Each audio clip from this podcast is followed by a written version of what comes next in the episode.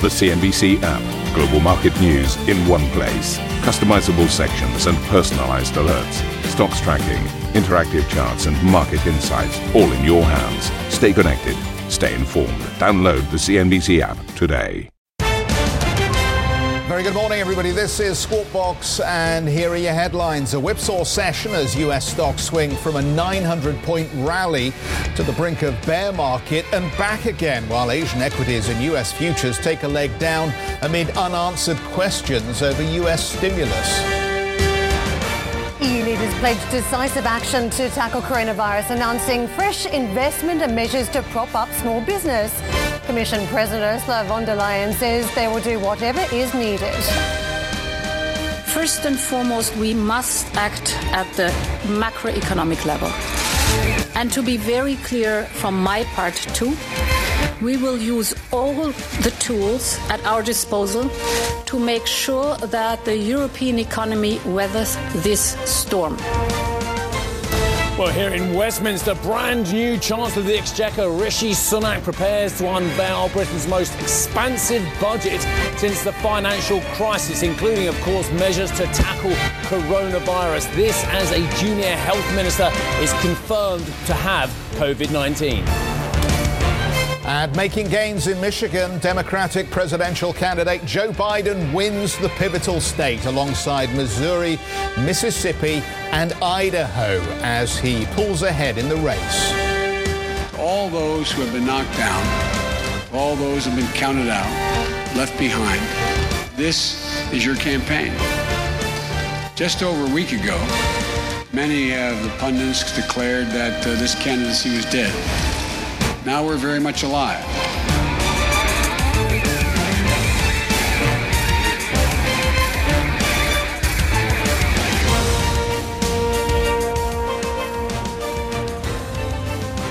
Volatility continues. In the space of just one session, the Dow posted a fresh 52 week low and its third biggest one day point gain ever. And you can see the lows coming just before lunchtime, which uh, set the scene for uh, question marks as to whether investors were going to get a foothold on these markets in session yesterday. A little bit more choppy trade throughout uh, the uh, midday session, and then investors uh, getting back into the trade in the afternoon session. So as a result, we closed up shop with uh, decent numbers. If you look at the percentage gains for those US markets. I'll take you over here and you can see uh, gains for the Dow as we closed up shop more than 1,100 points or 4.9%, uh, similar size percentage gains right across the major markets. And if you look at what we've now got after uh, this session, this market still below its 200 day moving average for the 11th straight session.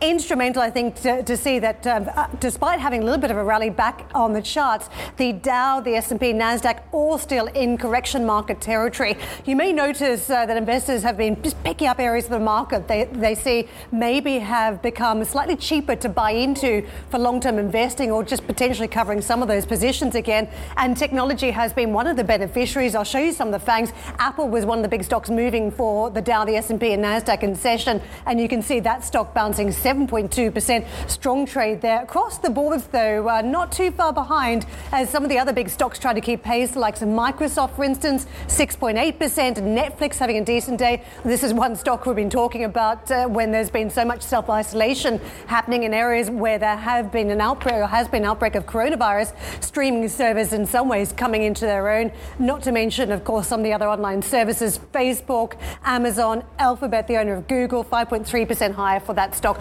Want to take you to Asia today.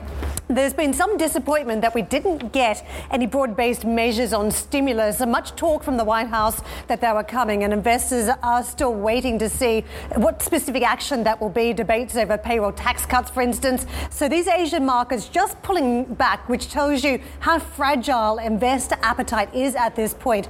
The Australian market, which had rallied a day early, now giving back 3.6%. Chinese markets uh, modestly weaker. We are seeing slightly less volatility, I would call it, uh, in this market at this point as other countries deal with coronavirus and China itself tries to get back on its feet.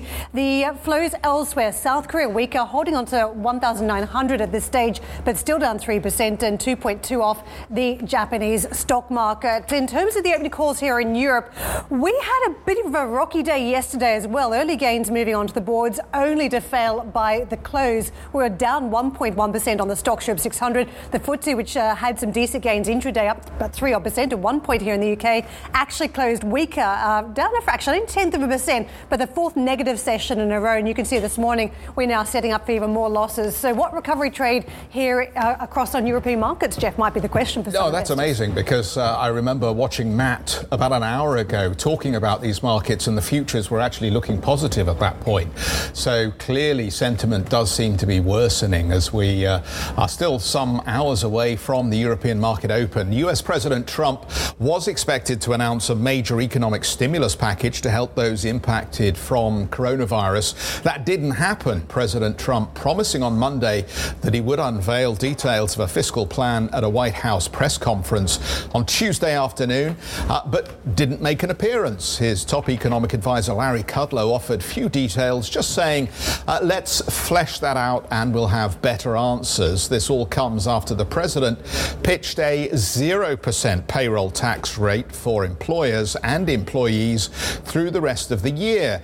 That, according to a White House official, US futures are pointing lower amid unanswered questions about US stimulus plans. Uh, pleasure to have Beat Wittmann with us, chairman and partner at Porta Advisors from the off this morning. Uh, Beat, I put out a tweet, I don't know, about 30 minutes ago, and it, it, just seems extraordinary to me. There's a pattern emerging.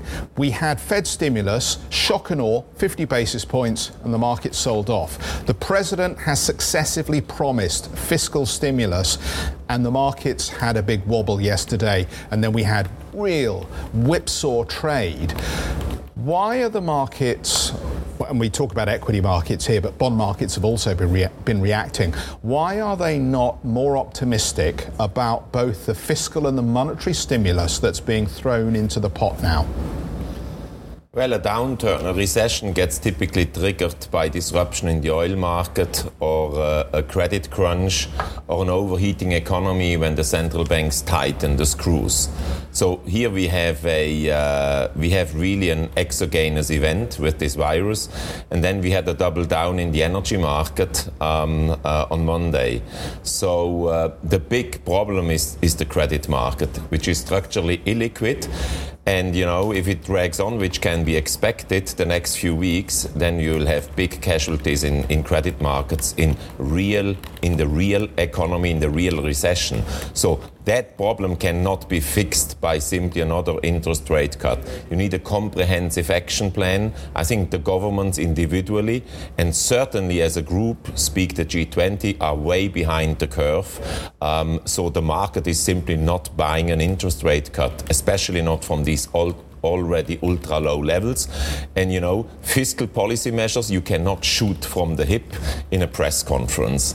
That's really a complex thing with structural and cyclical aspects. It will come, no doubt, but we are still not there, and therefore the markets are not buying it. Uh, since the financial crisis, uh, you've been on this program basically saying whenever prices come down, you should be topping up on risk. The cycle will run, and at this point, no real recession fears because we've always had a reaction to that when we've had rough periods since the financial crisis. So we've had effectively 11 years of a bull market with some wobbly mm. bits in between. But you've always said just buy equities, it will be okay. This morning, I find you saying this is not a time to be brave, this is not a time to buy equities. What has changed? Well, we have a recession with very, very high likelihood, uh, will not last long, but it will be painful because never ever before so much leverage has been built up. And uh, the leverage went up and the credit quality went down. Um, and, and that's now the reality. And you had to be out of credits already for a while. And equities have always the advantage that they are liquid at least, but credits are structurally illiquid. So we will have a negative cascading effect in the real economy right now the next few months, and of course in the credit markets.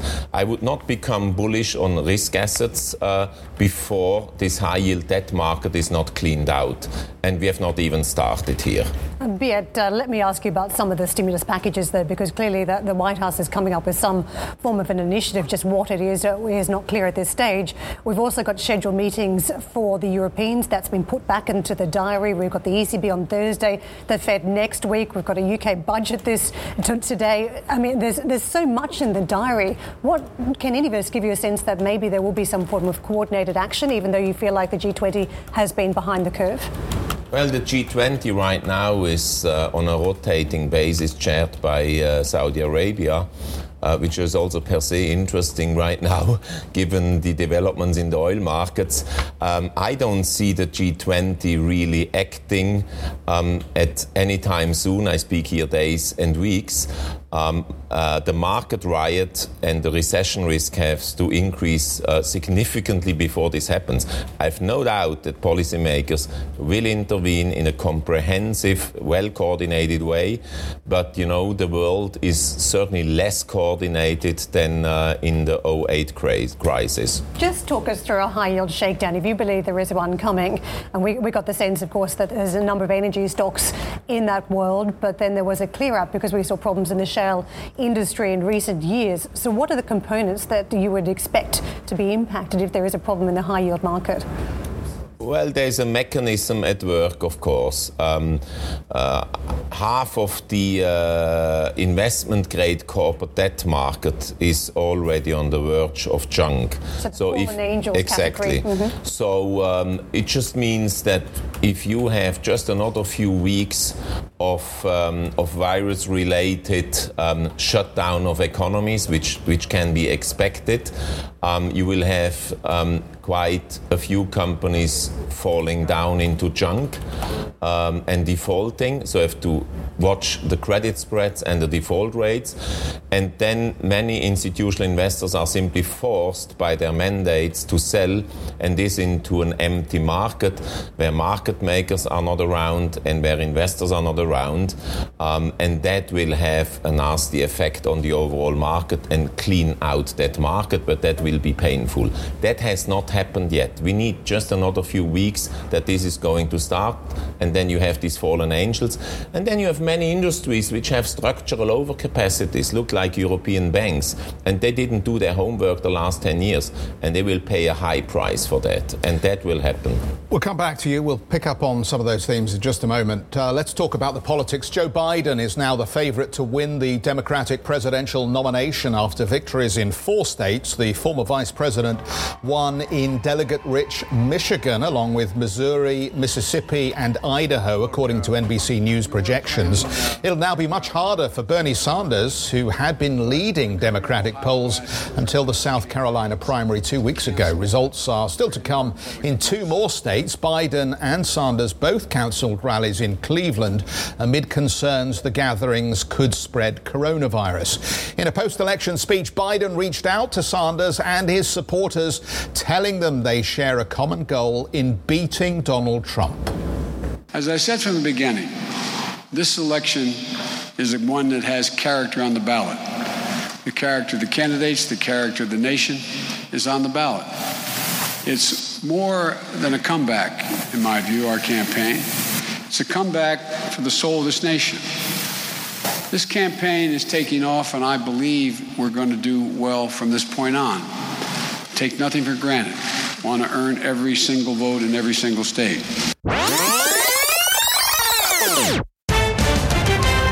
Welcome back, everybody. This is Squawk Box. Let's get into the headlines. A whipsaw session as U.S. stocks swing from a 900 point rally to the brink of bear market and back again. Asian equities take a leg down amid unanswered questions over U.S. stimulus. U.S. futures also trade lower after President Trump pitches a 0% payroll tax rate.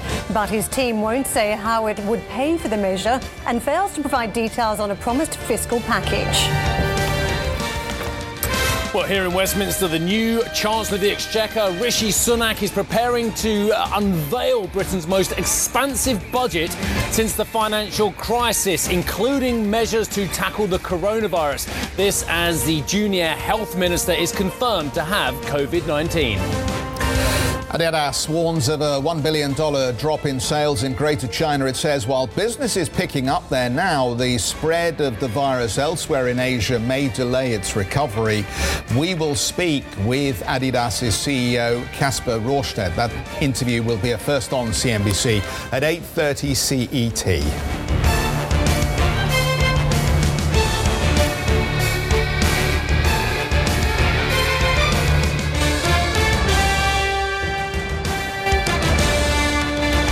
Broke a three-day losing streak on the Dow, but it wasn't a smooth ride as that volatility continues. In the space of just one session yesterday, the Dow posted a fresh 52-week low. That coming in the morning session as we gave up some of the early gains, and then its third biggest one-day point gain ever as we rallied into the finish. So a bit of a wild session for investors, not for the faint-hearted, you have to say. If you take a look at what we're seeing across on the finish for the U.S. markets, you can see the extent of the rally for the S&P and Nasdaq. Their best day since December December 2018. And of course, uh, that was really volatile window that we experienced back then. Uh, but these markets, despite the gains of near on 5%, still in correction territory. What we've got uh, some of the big movers, uh, Apple, one of the stocks that really drove these markets, but also technology more broadly. But if you look out at the sectors, nine out of 11 sectors are still in correction territory or worse, so down more than 10 odd percent from their 52 week highs, which tells you how broad based some of those movements have been. When it comes to oil and and clearly that was the other catalyst for the big moves we saw in markets this week. WTI and Brent both saw their best days since September 2019. WTI gained about 10%, so not recovering all of those dramatic swings that we saw in the early part of the session. Uh, Geoff, uh, let me toss it over to you. I believe you're looking at something. For the second hour of the programme here, um, we have some news coming from the Bank of England. So we have a bit more, uh, well, shock and awe. Bank of England cuts the main interest rate to 0.25% from 0.75%. So the bank has effectively mirrored the move that we saw from the US Fed with a 50 basis point move. The uh, speculation had been that the upcoming Bank of England meeting would deliver a 25 basis point cut. So the bank has gone further than that with this move. They say they will maintain their current UK gilt purchase target at 435 billion sterling. The uh, Bank of England maintains the corporate bond purchase target uh, at 10 billion sterling. We have um, term lending available at or close to the bank rate. The bank is providing a slew of details about assistance that it will provide across the lending network to make sure that these policy measures tackle the impact of coronavirus. The bank says it will introduce a, ne- a new term funding scheme for small businesses and they will offer four year funding over the next 12 months. Clearly, there is a slew of um, new policies which have been crafted to, to effectively target who you were talking about, be it those small businesses that will be suffering from some credit impairment. So, 26th of March, we're expecting the next meeting MPC. So, we've got effectively uh, an emergency outcome today, very much like the Fed. I think it's extraordinary if you take a look at the pound moves too. We were seeing appetite for the pound this week, and we were perched about just over the 129 handle. We've dropped a little bit, and you can see it on your screens. But that said, uh, we're also trying to stage a little bit of recovery. Maybe the, the question comes into the mix what happens next if the Bank of England, which has been so stubborn to move in many ways, even around Brexit and some of the weakness they're seeing before them, have now decided to, to pull the trigger on the back of coronavirus and on a day when, of course, we've got the budget coming out. Well, so. I mean, look, this is this is a no-brainer now. Andrew Bailey wasn't scheduled to take up his post until next Monday at the Bank of, Bank of England from Mark Carney, but clearly the machinery has stepped up and stepped into action and very clearly we're going to see coordination here across both government and the central bank, Steve, it seems to me. That really whets the appetite for what we'll have out of this budget. Yeah, absolutely extraordinary times and extraordinary events. And I'm, I'm, actually very, very glad we've got our next guest with us as well because Simon Wells is the chief European economist at HSBC. But, but I hasten to add, spent what 12 years at the Bank of England. I did. And one of your key roles at the Bank of England was briefing the MPC, wasn't it? I understand as well. So, Simon, we are delighted to have you at this key moment as well. What was the MPC thinking? Do you think they've done the right thing? Well, it is extraordinary. I mean, we haven't had intermeeting rate cuts since October 2008. I think what's extraordinary is, in the past, the Bank of England would say, here's a supply shock. This is temporary. What can we do? We haven't got much we can do, so let's wait, let's assess. They've clearly decided in the latest market moves, concerned about liquidity crunches, concerned about what the market moves might do to sentiment. So they've acted, they've acted big. Is it the right thing to do? Well, perhaps, in terms of shoring up confidence, we expected them to Look, if things go better than expected, a thing, if the coronavirus does, hopefully, from a societal point of view, from an economic point of view, go away quickly in the spring, that's great news. They can take this away again quickly. So they've done the right thing, have they, by taking this action? Or does it look a bit panicky, in your view? I think the latest sort of theory on monetary policy is if you've not got very much, you know, throw everything at once. Now, obviously, they haven't gone quite everything, but 50 will exceed the market expectation. We were expected to move in March, but hey, they've gone earlier. Yeah, I think they probably have gone done the right thing. You need to sort of put a floor under things. You need to instill a bit of confidence. I mean, Mark Carney, of course, um, dare I say, gave mixed messages to the market during his term as well. Is this a firm statement from the new governor, Mr. Bailey, uh, at the Bank of England, that he's going to stand for a different kind of monetary policy? The thing about Andrew is he's worked across And you know all areas. as well, I yeah, I know. yeah. I, I knew him. He- He's he worked on all areas across the bank, so he's a real central banker. He will be worried about the risk of putting loads of stuff on the balance sheet, but he's also he had a, you know he had a great crisis. They say he also understands the importance of acting decisively and with clarity. So yes, we will see. I haven't seen any statement, but we will see. Now, this is fascinating because we can go back to the financial crisis and one of the great criticisms about the tripartite system, and you would have taken a few of those on the chin, I'm sure, as well, that there were cracks between the Treasury, between the FCA, uh, and indeed the Bank of England as well. This time round, and I think it's fair to say we're in a form of crisis, a different form of crisis as well. Can those cracks reappear, or actually ha- has action been taken between those three key bodies to keep banks, uh, A, the clarity of their financial situation uh, abundantly clear to all those authorities, and B, to prevent crises? Well, one area you won't see cracks because regulation has now been brought back to the Bank of England. So one other tool they might use is the so-called counter-cyclical capital buffer. That might help banks to lend uh, through this this crisis, as, as you call it. Uh, where there might still be cracks, if people think that the Bank of England's independence is threatened, that could still be a crack if they're just doing the uh, Treasury's dirty work. But I mean, by all accounts, we can expect to see quite a lot of uh, stimulus from Mr. Sunak today. I don't think that's a problem now, but as I say, the bank has to be very clear it is doing this on its mandate. Simon, we'll come to the Chancellor in a few moments' time as well. But what about the bang for the buck that the economy gets from a rate move in either direction, a rate cut? Now, almost immediately, I'm presuming the big banks have been told and will immediately pass on that 50 basis points in mortgage. That is a very real uh, return for households who are worried about their finances amid this. What else can this do, especially for businesses? Well, I- first thing on household, most people are on fixed rates these days. That's very different to a crisis. So in that sense, it's not not huge. Um, the same kind of bang for the buck. And, and, if, and if you're told to stay indoors, uh, 50 basis points and what it does for your cash flow isn't going to get I'm, you I'm, to the I'm told that people are still buying certain groceries, certain groceries related to their bathroom habits. Okay, so now with with the additional mortgage repayments, you can buy a little more toilet paper if you can find Yes. it. But your question uh, was about businesses. I think what it does in the first instance, it provides reassurance that the monetary authority is doing what it can. If the Bank of England was to take the economic ivory tower and say, look, there's nothing we can do about this, Yes. we can't help, I think that So would not be good. Seeing to being seen to do something uh, rather than just doing. Now we all know that m- the medium-sized business engine is so important for all economies, especially the United Kingdom i- in this context as well.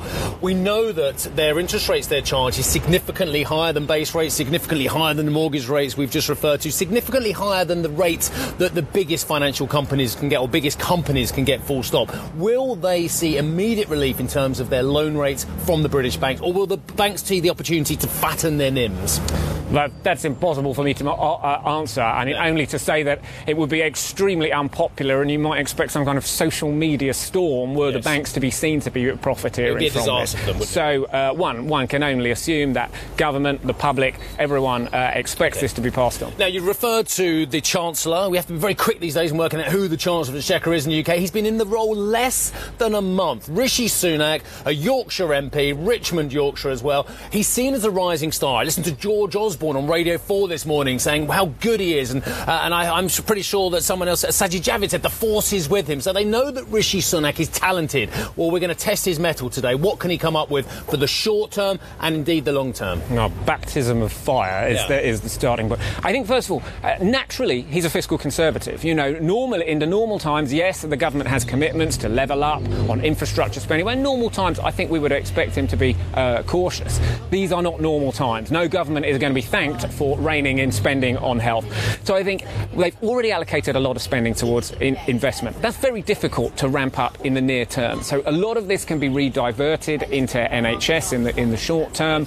Uh, we've also seen in last September spending, re- quite, re- spending review quite a lot of money already diverted to the NHS. So there's going to be you know, near enough a blank check in the near term. Um, but I think further ahead, they will still try to focus on the levelling up, focus on, on the north, and so on. Yeah. Just a very quick one. My colleague Geoff Cutmore said that he, undoubtedly this is the start of a coordinated action as well. Do you think the ECB and others are going to move?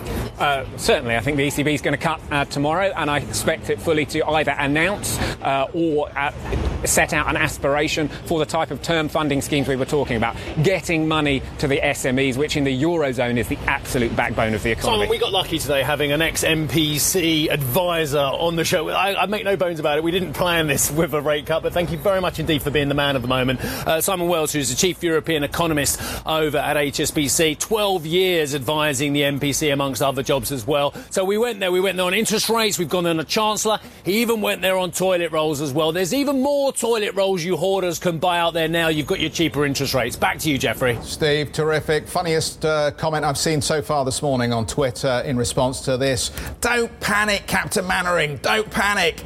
I think uh, we both know where that comes from. Uh, we'll catch up with you a little bit later, Steve. Thanks very much indeed for that for the time being. And we'll get some reaction from you, Beat, on what is going on with regard to the UK and whether, you know what? Let's do it now. what do you think the Bank of England here is going to look uh, as though it is in panic mode? I mean, this is the interesting thing. We started off the program this morning talking about how the Fed move caused markets to sell off, how Trump's announcement of stimulus, uh, whether it comes or not, has confused markets, and then we got some selling. 50 basis points from the Bank of England and a slew of measures aimed to ease credit conditions for SMEs.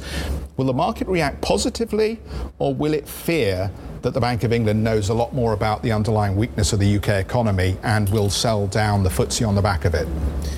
No, I think it's positive. Um, you have to instill uh, confidence. Confidence is needed and liquidity is needed. Um, and central banks are well functioning machines, um, uh, so that, that's positive.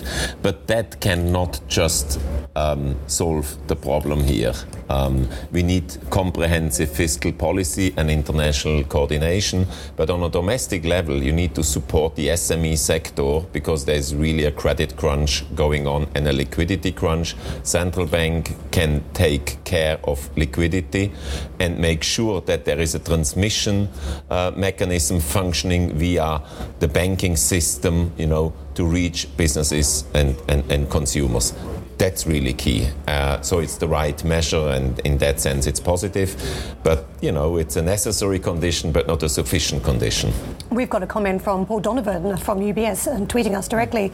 the grandiose uh, gesture from the BOE with the important targeted stimulus in the detail. This is the sort of economic leadership that mitigates the downside with the virus. So that from a top economist that I think uh, yeah, Paul was in yesterday, wasn't he? And it just mm-hmm. sort of reiterates the point that you're making here that this is a time to stand stand up and be counted if you operate in that universe where you can provide additional conditions to ease credit conditions. Yes. Um, I, I guess the challenge is that we are already at very low interest rates, and it does beg the question what difference will it make to actually cut 50 basis points when anybody, I think if Steve was sat here and not down in Westminster, he'd be banging the table and saying anybody who wants money can get money at current interest rates. Why does it matter if we've just reduced the price by 50 basis points? Uh, animal spirits, doesn't that make a little bit of a difference? You've got a lot of people are concerned about coronavirus and potentially self isolating the impact on paying back mortgages, uh, consumption that might be impacted if they've already spent up on their credit cards, so they're looking at paying that off, and they're probably assuming that there'll be a certain amount of work or income coming in in coming months. Uh, surely some of these measures make a little bit of difference at the sides to animal spirits. But I think the point Beat was making earlier, sorry to jump in, is no. that uh, we already have bloated balance sheets mm. and people have gorged, companies have gorged on the cheap money that we've had since the financial crisis 11 years ago. Are there still people out there with balance sheets that haven't been busted who can afford to go out and load up a little further? very few. Uh, I think there's a lot of, uh, you know, a lot of leverage there which has to be uh, unwound, and it, it will happen because you just need an additional few weeks of economic pressure, and that's very, very likely that you will have this capacity really busted and reduced, and it will happen. But it's not about new demand now for credit, is it? It's about refinancing. So if you Absolutely. have existing products, you can go yes. back to the bank and say, I yes. want a lower rate, and that yes. makes a difference. So we've got to squeeze in a quick break, but coming up on the show, a policy decision looms for the ECB as the central bank aims to soften the blow from coronavirus. We're going to cross live to Frankfurt after these extraordinary moves from the Bank of England.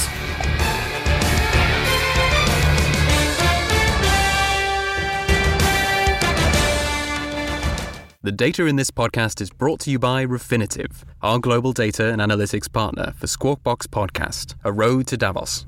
Refinitiv is an open data ecosystem powering the financial markets through an open platform, advanced technologies, and deep domain expertise. Learn more at refinitiv.com forward slash Davos.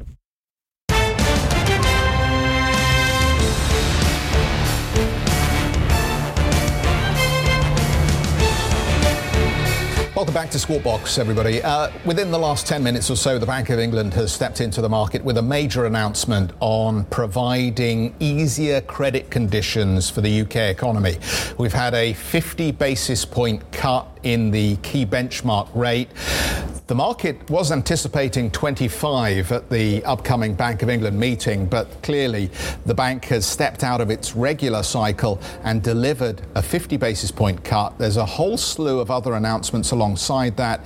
UK counter-cyclical capital buffers cut to zero. The bank says it is talking to insurers uh, about uh, a relaxation or flexibility in Solvency II regulations which required banks, uh, sorry, insurance companies to also keep higher levels of capital, they, as you know, have tremendous firepower that if they were prepared to put into the marketplace uh, would make a meaningful difference. The uh, Bank of England says it's coordinating closely with the UK Treasury and international counterparts. That is a very big lead into the budget announcement that we will get today here in the UK, which likely means we will get some significant um, increase in fiscal response from the UK government here. Spending will be increased, but we will wait and we will watch. That announcement will be later today. There's also going to be a relaxation on lending conditions for SMEs to directly target the most vulnerable businesses that could be impacted by a reduction in spending. The uh, reaction in the futures markets has been very positive from that already. The FTSE has turned around a negative to a positive 0.85% is what you see here on the call for the market open. And interestingly, the CAC futures have also spiked sharply here, as you can see from our board.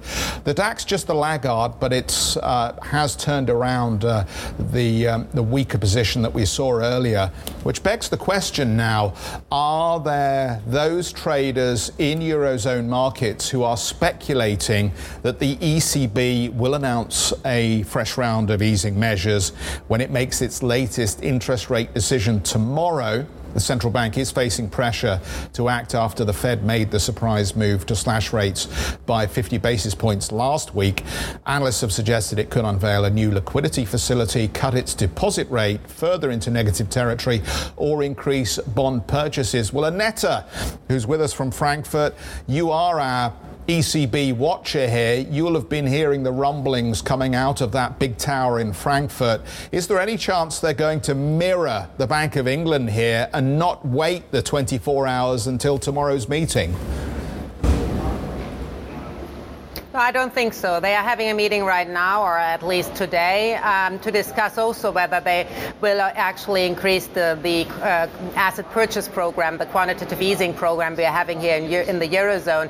That's exactly um, what I'm uh, hearing from uh, inside the ECB. I guess we want to get, get a package. Remind you that um, the chief economist, uh, Philip Lane, is a fan of packages, and he will be the mastermind behind all these measures because clearly Christine Lagarde Lagarde. She's very new into her job and she needs to troubleshoot most likely the worst crisis since the financial crisis now. And without a lot of ammunition left, that is actually the big comparison or the big difference between the Bank of England and also the Fed that there is not a lot of leeway to cut actually rates um, because they're already negative. So um, I guess um, the ECB has to come up with some slight different package. They can't just cut 50 basis points because it doesn't make sense. So expectations is 10 basis points tomorrow, another 10 basis points until June. That's at least priced in the markets, but also an increase in their asset purchase program by at least 10 billion euro a month, a run rate to coming up then to 40 billion or 30 to 40 billion euro a month. And that is should be especially targeted at corporate loans because the main concern obviously is that the corporates or that the financial or that the the equity route will will trigger also an increase in, um, in, in credit spreads, which is, of course, not positive for corporates in that environment.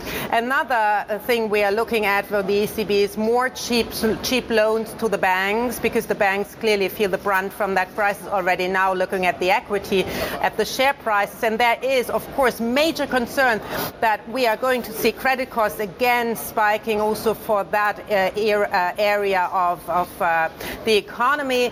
And on top of that, we might get some uh, more benign conditions for the tiering and possibly even a financing concept coming up for small and medium sized enterprise, mirroring that what we heard from the Bank of England just now. But I guess there will not be unanimity in the governing council for all these measures. So it's also a litmus test for Christine Lagarde whether she can push through all these measures through a governing council which is most likely not on one page with all these things. Thank you for listening to Squawk Box Europe Express. For more market moving news, you can head to CNBC.com. Or join us again on the show with Geoff Cutmore, Steve Sedgwick, and Karen Tso, weekdays on CNBC.